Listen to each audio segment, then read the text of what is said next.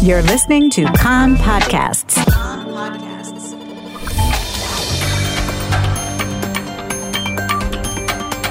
You are listening to the English language news of Kan, the Israeli Public Broadcasting Corporation.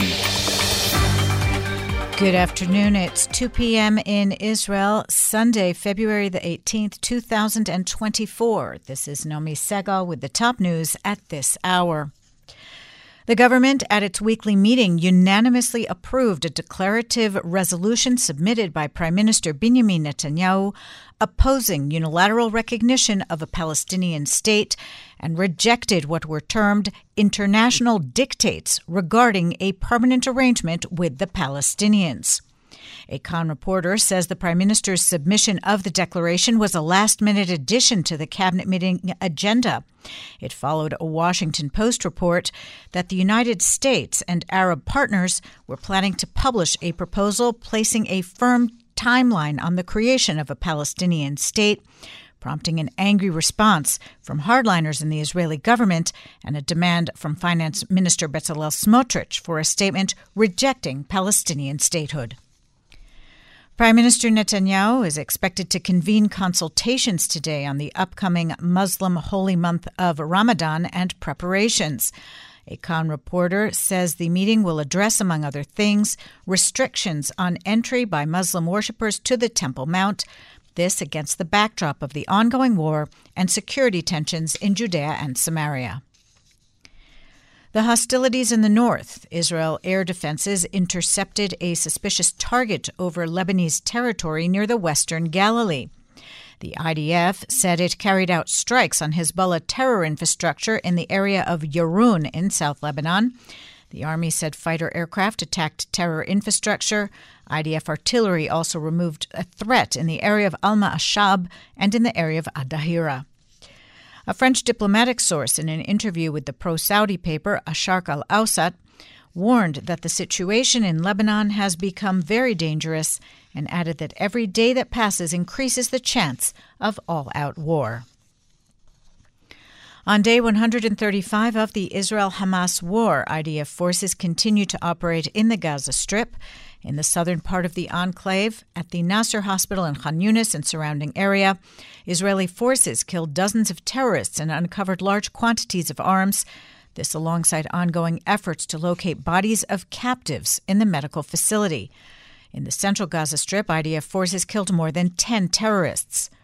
The IDF Arabic language spokesperson has announced there will be a tactical pause of military activity for several hours in the Gaza Strip each day in a different part of the enclave for humanitarian purposes.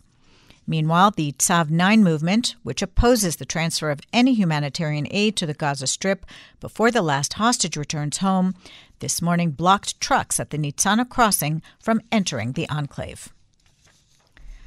The impasse in efforts to draft a new hostage release deal. The Prime Minister of Qatar, which is one of the mediators between the sides, says there has been no significant progress in talks in recent days and time is not in our favor. In remarks at the Munich Security Summit this weekend, he said Ramadan is ahead and there are concerns over a possible Israeli military operation in Rafah.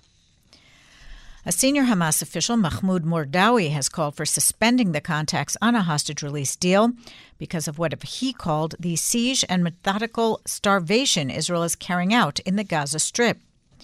Meanwhile, Prime Minister Benjamin Netanyahu said at a news conference last night that only when Hamas drops its delusional demands, in his words, will it be possible to move forward. Meirav Svirsky, whose brother Itai was abducted from Kibbutz Be'eri and murdered by Hamas, says she fears for the lives of the remaining captives and accused the Israeli government of playing politics at the hostages' expense. She told Kan it is beginning to feel like considerations are narrow and small, driven by mandate calculations and what the political base will think. 134 hostages are held by Hamas in the Gaza Strip, some alive and some dead.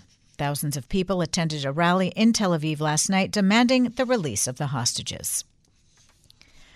In other news, the condition of a 16 year old boy wounded in Friday's shooting attack at a bus station at Re'em Junction remains very serious and life endangering. Two Israelis were killed and four others were wounded in the attack. The name of one of the Israelis was released last night. Reserve Sergeant First Class Ori Yash, age 27, of Modi'in. The other Israeli murdered in the attack was named as Yishai Gartner, age 23, of Modi'in Illit. An off duty armed IDF reservist shot and killed the attacker at the scene.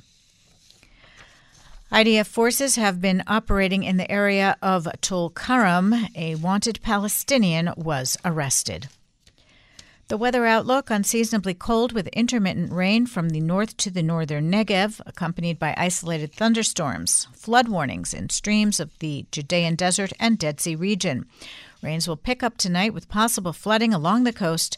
Tomorrow, the same, with rains tapering off toward the afternoon.